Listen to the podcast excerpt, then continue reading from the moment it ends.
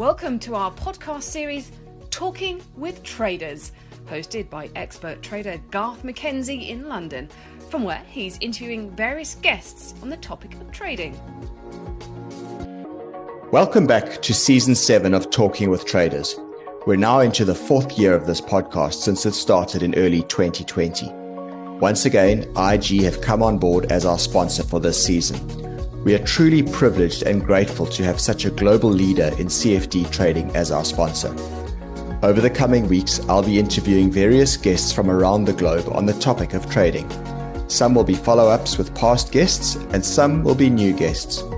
The idea behind this podcast is that you get a variety of views from a broad spectrum of market professionals. None of what you hear in these episodes is intended to be financial advice, but it is intended to get you thinking about how you might be able to apply what you hear here into your own trading and investing.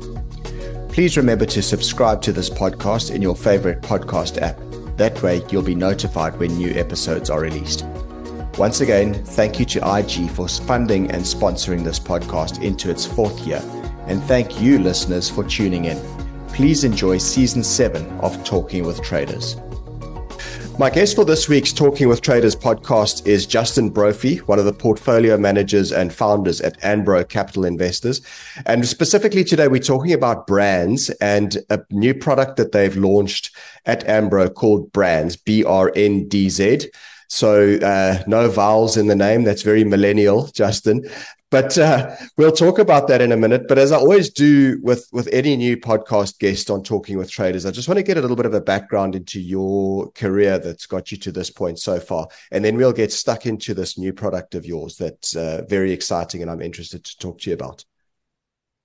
Hi, Garth, and to all of your fellow investors and listeners. It's great to be here, and obviously spend a bit of time unpacking brands. And um, you know, my background is really very easy. I you know, as a South African, I was working in South Africa when I started off. Today, I'm based in the UK, but I started off uh, around the medical financing space, more in the structured uh, lending space, and then I moved more into the investment banking space with Investec and ultimately with Nedbank and Nedbank Capital. And we there we had um, some wonderful uh, opportunities to work with some amazing people. I worked in the team uh, with Nerina Visser and the two of us launched two ETFs and also dual listed a ETF into Botswana, which was an incredible experience at the time in a in a market where everything was done manually. So that was great fun, and uh, that was back in uh, you know sort of around the 20, 2011, 2012 mark. In 2014, after discussions with a lot of clients and you know having worked with Craig on and off uh, over a period of almost 15 years, Craig and I decided to launch Anbro Capital Investments. And what we really wanted was you know, a journey that we could look forward to with the freedom to design innovative investment solutions, offer a highly enabled tech platform, which we developed from the beginning, and provide clients with, with something different, something that, you know, is not a, a, uh, a sort of uh, also ran in the market. And that's where brands came in. So today we sit uh, after 10 years in Anbro, and uh, Craig and I really feel that uh, along the way we've had many partners and people in Ambro, Anbro worked with us and you know um, have have contributed to a business we've built and led us to the point now where we've got three successful listed uh, you know funds on the JSE and one uh, unit trust which actually exists in parallel to the to the the one listed investment product. Okay, fantastic. So the one we're going to be talking about today is this brands product, which is is very interesting, and I'm not sure that I've ever seen anything else like this in the market. Um, it's a it's it's BRNDZ, as I said. So it's got none of the vowels in it, but brands is the name of it. And it says here that you, you focus on the top 100 global brands by value.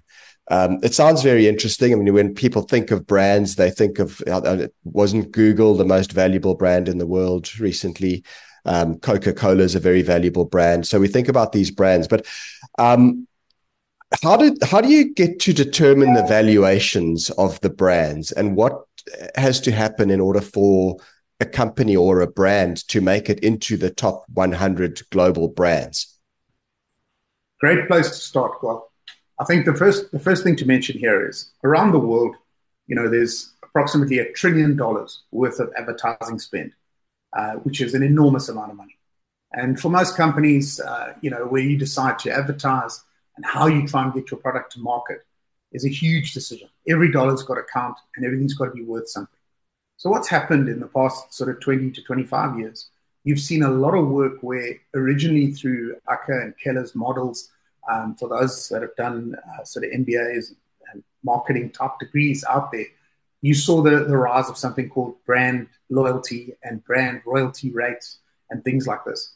Now, for many years, you know, this is this has been more of a, a subjective thing. What does it look like?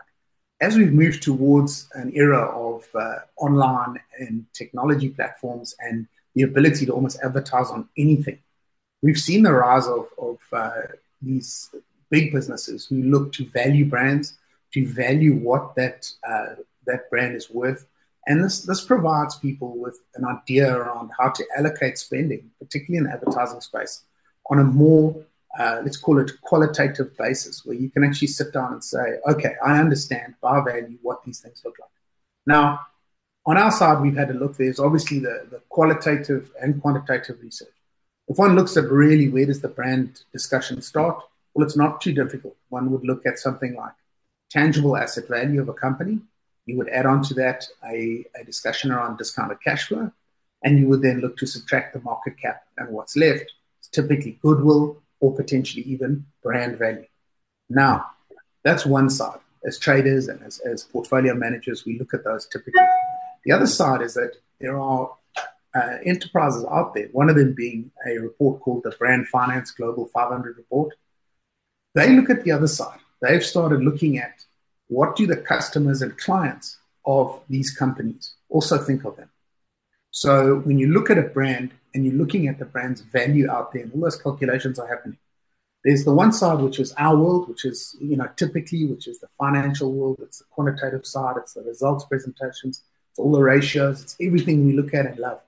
On the other side is a different world where people are looking to allocate advertising spend and looking at what the value of that brand actually is. What's my bang for buck? How do I do that? And so what you've seen is the rise of these, and uh, Brand Finance Global is just one of them. There's many of them. And they actually rank all these different companies by brand value. So what we've done is we've looked at quite a few inputs. We've looked at creating an index of these, and then we've come up with a proprietary uh, brand valuation uh, matrix, which we utilize a lot of these guys' inputs for as well. So it is both sides, but actually what we led by is we led by the, the input on the brand value that's out there. Okay. So I'm not sure if that's a good start for you on the, on how to look at selection. It, it is. It is. It explains it quite nicely how you value a brand um, and the different methodologies that you use. Now, you, you say that you invest in the top 100 global brands. So, I mean, the next question, I guess, is how do you then apply the weighting? Um, is, are the 100 all equally weighted or are they weighted according to their brand value? So, you know, the biggest brand by value gets the biggest weighting in the portfolio, etc. How does that look? Okay, so the the brand calculations, you know, one's also got to look at when in the year you you sort of you know decide that this is the point where we value. So what we do is we do an annual rebalance um, of this portfolio, and that annual rebalance is a hell of a lot of work that goes through during the year in terms of the brand calculations, and it's a really a moment in time where we can look at across the board those top 100. And then what happens is much like one would look at a market cap rating, it would be done on a brand value rating. So most valuable brand has the highest weighting. Mm. And if we look, the top 10 brands occupy around 53% of the, the portfolio, and the remaining 90 occupy the remaining 50%. Okay, so it's actually quite heavily skewed towards the biggest brands. So you know, there's there's lots of talk about, for example, S and P 500 and how it's very heavily weighted towards the magnificent seven shares, and yes. and people argue, you know, there's not enough, there's not a lot of breadth in the market right now because it's being led by these seven big stocks, and the rest of them are not really performing. So I guess in this case, you've got a similar sort of situation where you're being very much driven by the the, the couple of top shares that are the biggest brands by value. And then the, the last, as you say, the remaining 90% occupy what only around about half of the portfolio's weighting. That's correct. But even in that top 10, it's quite diversified. I mean, you've got the likes of, of Meta, Louis Vuitton, McDonald's, Amazon, Microsoft, Google, Apple, those kind of stocks. Plus, yeah. you've got Visa, you know, and Coca Cola. So it's it, it's the Magnificent Seven, as, as we speak about now, are skewing indices. And um, you know, you can hold the S and P 500 or the Nasdaq right now, and you're getting a hiding in a car with seven shares is actually outperforming the, the the market. To your point, in this case, what we've tried to do is, you know, this is the world's biggest brands. That's what we've gone after. And so for us, weighting it accordingly and then reweighting it on an annual basis ensures that the, the investor is getting access to those brands in their correct weighting. And that was the approach. We did consider an equal weighting, but then, you know, in this scenario, there needs to be a winner yeah. because the world does have the most valuable brands. You know, there are val- brands are valued on that basis. And so that's why we looked at that. Okay. So just to clarify, I mean, it's all worked on that brand value. There's none, none of the other typical uh, valuation metrics like PE ratios and dividend yields and free cash flow yields and all of that kind of stuff. Is that not a part of the calculation of the brand value? So obviously there are a couple of other metrics one's got to look at. I mean, there's things like liquidity. That's very yeah. important. We've got a liquidity screen. There are other interesting ones like Red Bull is one of the top 100 brands, global brands in our matrix. Okay. But one can't buy Red Bull. You have to buy KKR. And KKR is has got a, a holding in Red Bull. So in that one, we decided not to include Red Bull. So one of the important metrics for us is to make sure that we do have direct line of sight and the ability to buy the stock. You know, there are some stocks that we've got in China, for example, Alibaba, that fall part of the index. We've got to be able to buy them or, and hold them in the portfolio. So we also want liquidity and we want line of sight. We also would make sure another metric would be what would happen if a particular stock, you know, in the case of someone like Microsoft buying Activision, if Activision was one of the top 100 brands, how does that work? You know, one brand would drop out. We would hmm. then rebalance and someone would come in and Activision would form part of the Microsoft uh, and the Microsoft holding. So it is skewed towards brand value, but there are liquidity screens. And um, we would look at a sort of, let's call it a, a universe of about 120 to 140 stocks that fall into that. So yes, there's some correlation if one had to look at a world index, but there's also quite a lot of skew when you look at brand valuation of those in there. Mm. And that would probably be the best way to answer that question. Okay. All right. That's interesting. And what about companies that are, you know, umbrella companies that have a lot of brands underneath them? You know, I'm thinking of something like Unilever or PepsiCo or Yum Brands, you know, or, or Reckitt Benckiser. I mean, these yeah. these are sometimes names that the average investor's probably never heard of. Maybe average person probably doesn't know about Reckitt Benckiser you know, yeah. or Yum Brands. But, you know, go and have a look under your kitchen sink and look at all your detergents and products in your, in your kitchens. You know, you'll find that they're all made by Reckitt Benckiser or, or Unilever is also often the case. But now those as, you know, the, so the, the umbrella businesses are perhaps not the well-known brand, but there are stacks of very, very well-known brands underneath those umbrellas. So how does that work in terms of an allocation to the portfolio?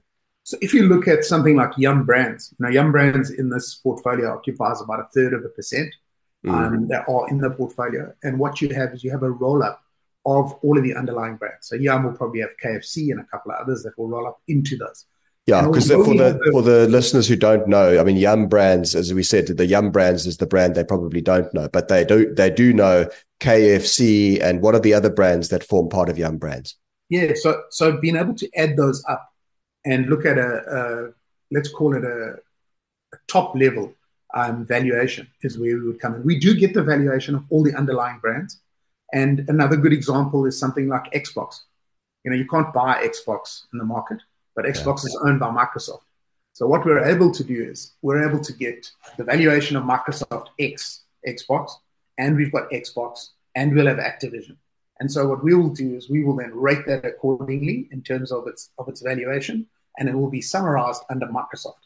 And so Microsoft's inclusion in the index will include a um, uh, what do you call it? Total value of all the underlying brands underneath it.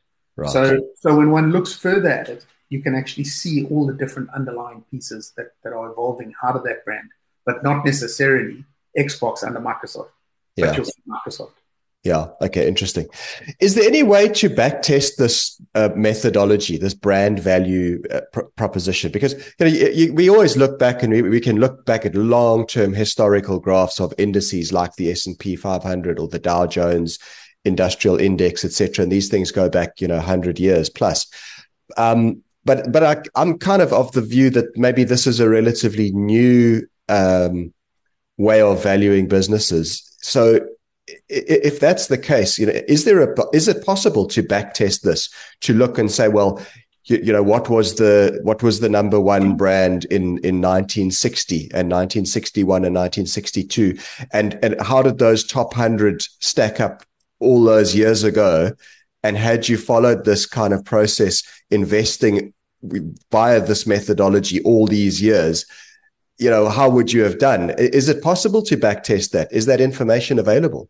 This is a great question. And, and I was actually so glad you asked this question. it made me think the most before our, our sort of uh, chat today with Union Investor. This is a fantastic question. And I'll tell you what's interesting about brands. And this is why we got so excited about it is that what you find is that brands are also a very good measure of global trends. So, in other words, if we go back, say, sort of 30 years, and you look at General Electric and you look at uh, Shell, BP, um, in South Africa, we can think of, uh, you know, our big mining houses, and we look at how relevant they were 30, 40 years ago. And then today, if you look at relevance, you're seeing different kinds of brands and different kinds of themes and trends that have evolved. So today, something like Apple or um, you know uh, Microsoft or something like that is right on trend for for something at the very top of the brand valuation. If we rewind 30, 40 years, the trend would have been more towards the, the ones I've just spoken about. Mm. So actually what brand valuation has done is it's given you almost an insight into the themes and trends of investors over time. Now, to answer your question, what I do have is that one of the inputs we use comes from a, a company called Kantar, and they have a very interesting, they've been running brand valuation since back to 2006. And what I can give you is from 2006 to 2000, let's call it 2023, up to now, around about 17 year history. And thinking about what I've just said to you, the way trends and themes have changed over that time, and constituents are different today than what they used to be as mm brand values have grown or fallen. Sure. What they've what they've um, produced is that over that period of time, 17 years, 2006 to 2023, the, the, the top 10 most powerful brands in the portfolio in each year. So obviously it's changing as the brand value happens. Mm. But by the brand valuation method, returned 414%. S&P 500 to 231 and MSCI World Index returned 107. Yeah. Now that's a fascinating insight, but what yeah. it doesn't so, so let's be clear. We're not answering your question to be able to say, how do you backtest and go to the stock? Yeah. What we're saying is, which stocks made the index since 2006 all the way through to 2023 as they, they came on and came off in the index according to brand valuation. And that's the result. And so for us, the excitement is, you know, with, with our other products like Unicorn, we track a lot of the new growth trends and things that are out there in the market, some of the exciting pieces. And a lot of those are big themes. And what this actually shows us is that brand values point to where those themes are and how valuable they are, and how some of them are starting to deteriorate and some are starting to, to rise. Yeah. An interesting comment for for um, you know just for discussion is in the UK we've got these two. Um, I'm sure you're aware of them, but two South African uh, you know based uh, based guys. We've got these two internet sort of based banks. They're purely online. One's called Monzo, the other one's called Revolut. Yeah. I think Monzo's got north of it's about four million customers, and Revolut actually has more. I mean, these guys are just pure online banks. You don't see branches, you don't see anything. They are mm. backed by Bank of England. These brands have now made the UK's top 100 brands out of nowhere. Right. And it's just showing on a brand value point of view how these trends emerge and how they actually start to come through. One would be naive not to look at all the other factors as well. We, we portfolio managers and traders at heart. So we do look at the other factors. We, we're not going to be just because something on uh, you know on the 31st of December or on the 29th of November has a brand value of X, but we know that there are huge issues with that company and it's a it's a brand valuation calculated you know a week ago. We're not going to be naive to that. You know, yeah. there's definitely going to be a, a, qualitative and a quantitative matrix behind that on how we look at these in house. Yeah, yeah. I just want to go back to that point about the back testing, though, because that stat you gave is fascinating. So you, you said that from 2006, when the data is, you know, reliable data is available on this, yeah. your, your top 10 brands by value have grown you said 400 and how much? 414% 414% and you said the s&p 500 over the same time has done 238 231 231 so so you you've you've almost doubled the performance of the s&p 500 yeah. over the last 17 years by being invested in these top 10 brands it's amazing. I mean, in, in 17 years is not a long term. It's, it's not a long time in investing. So it, it makes me wonder if one were to actually go back and do this calculation back to, as I said, the 1960s or the 1950s, when, you know, the biggest brands of the, of those era were, were very different brands to what we've got now but you followed this methodology of reweighting every year. I mean, it would be fascinating then to know just how how much you would have outperformed the typical equity indices by following this methodology. Because it's very exciting. If that's you know, 17 years of history that's what it's showing. Gosh i can only you know begin to wonder what it's going to look like over the next say 50 or 60 years. Yeah and i think i think also we're fortunate today as investors to have something that perhaps 30, 40, 50 years ago we didn't have. And that's access to information and real live information and ability to measure things in an understandable and um, equitable way, you know, that we all understand. And so anytime you get a new kind of measurement that you can look at, it's worth considering. You know, we're not saying this is going to replace the, the, the current trends and the right, and this is the right way. And we're not saying that at all. We're just saying this is an interesting way to look at um, investing a portion of your portfolio. Yeah. Um, it's looking at uh, all the matrices, but also something new and something that's actually, it is new, but it's around 20 years old. And the more we, we move to a world that's dependent on, you know, now and information and where things are, and decisions are made around that kind of stuff, and information is, is just everywhere, this becomes more and more important because the decisions around this, it's a new measurement for, for how strong your company is and your brand. Yeah, well, absolutely. I mean, I, I, love it as a, as an approach to investing. It's so refreshing compared to you know that good old fashioned balanced portfolio. You know, to make you go to sleep. This is really exciting. Is there anything else like this globally that that competes with what you're doing? So you know, this is a, this is also a great question. We actually met with uh, with Nerina Visser, who, who I worked with, and I've got a lot of respect for Nerina. She's if it comes to exchange traded product and sort of investing in South Africa. She's just a, a doyen of, of the industry and yeah. someone who you can always trust for information. She, she's a brand in her own right when it's, it's associate, associated right. with exchange traded funds. She is Mrs. Exchange Traded Funds of South Africa. Yeah. I had the privilege of, of, of, of working with, with Nerina for many years. And so the first port of call was, I thought, let me phone Nerina. You know, let, let, let's, let's phone her. So we sat down with the team and Nerina and we said, we're thinking of this idea. This was last year, in November you know, we'd been back testing and trying to run this thing and having a look at it and trying to break it during 2022. And so we got hold of Nerina and we said, what do you think? And she said the same thing I said the first time we looked at this. There must be something else. Mm. So we said, okay, go away, have a look, you know. And then she came back and said, I can't, I can't find anything.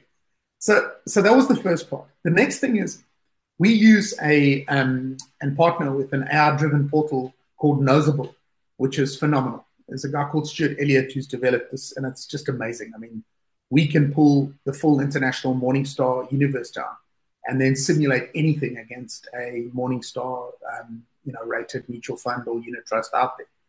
We could not find anything like it, to be honest. Amazing. And, um, and the, the reality is that it doesn't mean there isn't something in the pipeline somewhere or someone else is doing it. But the way we've decided to do it is unique um, as far as we're concerned at the moment. It, it really is. Well, that's it's. I mean, it's hell of exciting. And now, now tell us a little bit more about just the sort of the mechanics of it. Um, you said it's is it is it listed on the JSE? Is it an ETF or an ETN? What's the what's the vehicle? So, so the vehicle behind this is the equivalent for those people that know how an ETF and an, an ETN works. This vehicle is called an actively managed certificate. It okay. behaves like an exchange traded note. And the reason it's an exchange traded note is because it's issued by UBS. So UBS is the underwriter and credit behind our note. And we have a portfolio of stocks which, which back up this. So when an investor buys this, it actually has a physical set of, of stocks that are behind this particular portfolio. Right. And so what, what the investor is able to do is to go on like any stock on the JSE on an online share trading portfolio and type in BRNDZ as the share code and it will pop up on there. And they'll be able to look at the double and be able to buy it like any other stock, any other ETF, or any other exchange traded product with a double. Okay, so when you say double, just for the uninitiated listener, double is basically the bid ask spread. That's the, the, point in the market where you can either buy the ETF or you can sell it. Um, and there's usually a market maker there making a price on both sides, both the UBS, buy and sell side. UBS is our market maker. So, so UBS is the market maker. And I mean, I, you know, in, I, I, presume with anything like this, they're there in, in sort of reasonable size, but not if you wanted to go and buy 5 million rands worth of this thing, you couldn't do that straight away. You'd need to get a, you know, get them to actually back it up and make a market. Absolutely. Yeah. So we've got a couple of different um, approaches here. We've tried, you know, on listing, we also wanted to make sure that, you know, this is a this is a very big portfolio in terms of the number of stocks and being able to provide that to your client in one specific, you know, stock at a time in the form of brands um, at a reasonable price. We wanted to make sure that it was done properly so we actually listed this in September, but only really started the marketing at the end of September, beginning of October. Yeah. And the idea was to make sure that everything ran smoothly. And we worked closely with UBS. They've been a good partner and it's there. So what we've done, we've had a five-year history with uh, UBS when we launched Unicorn five years ago in these type of products. And um, what we've always had is where institutions call us and want to trade, they might phone us directly, or they call up UBS directly, or they call up their own stockbroker. So what we'll find is that someone's got a prime broker or stockbroker from an institutional point of view. They'll call them up, they'll contact UBS and, and arrange for a, a, price around the market price on where it is and um, be able to trade that. That'll be on screen, so it's totally transparent. And for investors like like you and I, when we were looking to buy it, it's available to buy. You know, an easy way to see it is, you know, I had a, a customer of Easy Equities call me the other day and say, look, I'm on Easy Equities. How do I buy it? And I said, look, I'm not on easy equities, but I can I can have a look. And I just told him, have a look, BRNDZ, he could find it. He saw the double and he could place his bid and buy it. And it's okay. as simple as that. And to sell is exactly the same. You know, okay. it's, it's, very liquid. Um, you're able to you're able to do on both sides. All right. Okay. So basically, trades like a share on the JSE, um, exactly. and, and I guess then that means my next question is kind of irrelevant. I was going to ask what's the minimum investment, but th- I mean, you could buy one share of this, I guess, if you right right now to. To maybe just give some credence to that, we listed at 100 Rand a unit, yeah. You know, 100 Rand a share. Yeah. And it's trading at around 101, 101.50 at the moment. On um, our website, brands, which is brndz.global, you can see live pricing and click off there and actually see it um, through the UBS uh, lens. And you'll be able to see it on your own online share trading platform whatever an individual is using. Okay. All right. So it's there, it's trading like a share. And it's specifically on the JSE. Have you got any plans or intentions to take this onto other markets around the world? Because I just think this is such an exciting product. It, you know, it, it's the sort of thing that should be on on on bigger exchanges around the world. Very, we're very excited about that, uh, Garth. You know, we've recently taken our other two uh, listed products, which were which is dynamic compounding, which is a lower risk product, high yield, and Unicorn, which is high growth product. We've been able to take those, and uh, those are currently listed in dollars on the uh, SIX, the Swiss Stock Exchange. And um, we are in discussions to have a look at how to launch brands in other markets around the world at the moment as well. But one thing we like to do is we like to sort of, you know, take things inch by inch, do them properly, break them. So when an investor gets an opportunity to buy something, they can have confidence that it's tradable, that everything works, they can get liquidity in it. How do they get in? How do they get out? It works in their market and it's transparent. Yeah. Those are the important. Those are the important things for us. So it's it's inch by inch. It's exciting. We South Africans, so it's South Africa first. You know, but like against uh, England on Saturday with the box play play England. You know, we, we South Africa is our home. Um, you know, so we we've launched there first, and from there we also thought as South Africans you know, we know there's tough times and we know guys need to look at something beyond just the rand. Now, this is a dollar based portfolio of global investments, which you can buy for 100 Rand at the moment, let's call it per unit. Yeah. yeah. Just to put a timestamp on this recording, because you mentioned South Africa playing the box on Saturday. So this podcast is only going to go out in about two weeks' time. Hopefully, by that stage, we've already brought the World Cup back home. After having I'll beaten the All Blacks. Let's see. Absolutely. All right. So, I mean, uh, this has been extremely informative, Justin. I've enjoyed this discussion. But if anyone listening to this does want to find out more about it, or they want to delve into it a little bit more deeply, where can they go to find out more or to have a look at what the constituent holdings are? Is that information updated regularly for them to be able to see? Yes. So, so the, there is a product specific website, um, which is brndz.global. And um, like you said, with millennial uh, thinking in mind, you know, we, we even went that route as opposed to a .co and a .com. So it's brndz.global. There's also the anbro.co main website where you can click through to those websites and see them. And please feel free also, if the guys need to, our contact details are on that website. And people are, are more than welcome to get hold of us. And there are buttons there that can click and simply get hold of us on the, from the website. There's an uh, there's updated live pricing on that website, and there's also updated fact sheets and further information on the product. Fantastic. Well, uh, Justin, I wish you all the very best with this product because I really think it's something unique. It's innovative. It's um, it's it's brilliant. So you know, all the very very best with it. I'm glad to have been able to give you a bit of airtime with it, and I found this really interesting. It's it's enlightened me as well as to just the power of how you know owning the top brands can outperform the broader market indices to such an extent. It's a it's a fascinating discussion. Thank you very much. Thank you, Garth. And I think to leave listeners and, and investors with something interesting, just remember that in the other interesting part of this is it tends to be uh, you know tracked with lower volatility than most investments because when you look at tough times, people default to the brands they know. When times are good, people spend on things they know. And I think when you look at well run companies that can continue to make the index in any market, they're able to try and do better than peers because of the relative strength of their brand. Yeah. And that, that would be my summary. And thanks so much for having us on. We really appreciate it. Perfect. Well, thank you for the time, Justin. Thanks for joining us for today's episode of Talking with Traders, brought to you by IG, a world leading CFD provider. We really are privileged to have such a leader in the field of online trading involved in this series. Please follow us on Facebook and engage with us there. And a reminder to make sure you subscribe to this series by clicking on the subscribe button on your favorite podcast app. If you've enjoyed this podcast, we'd also appreciate if you'd leave a review on the app too. Till next time.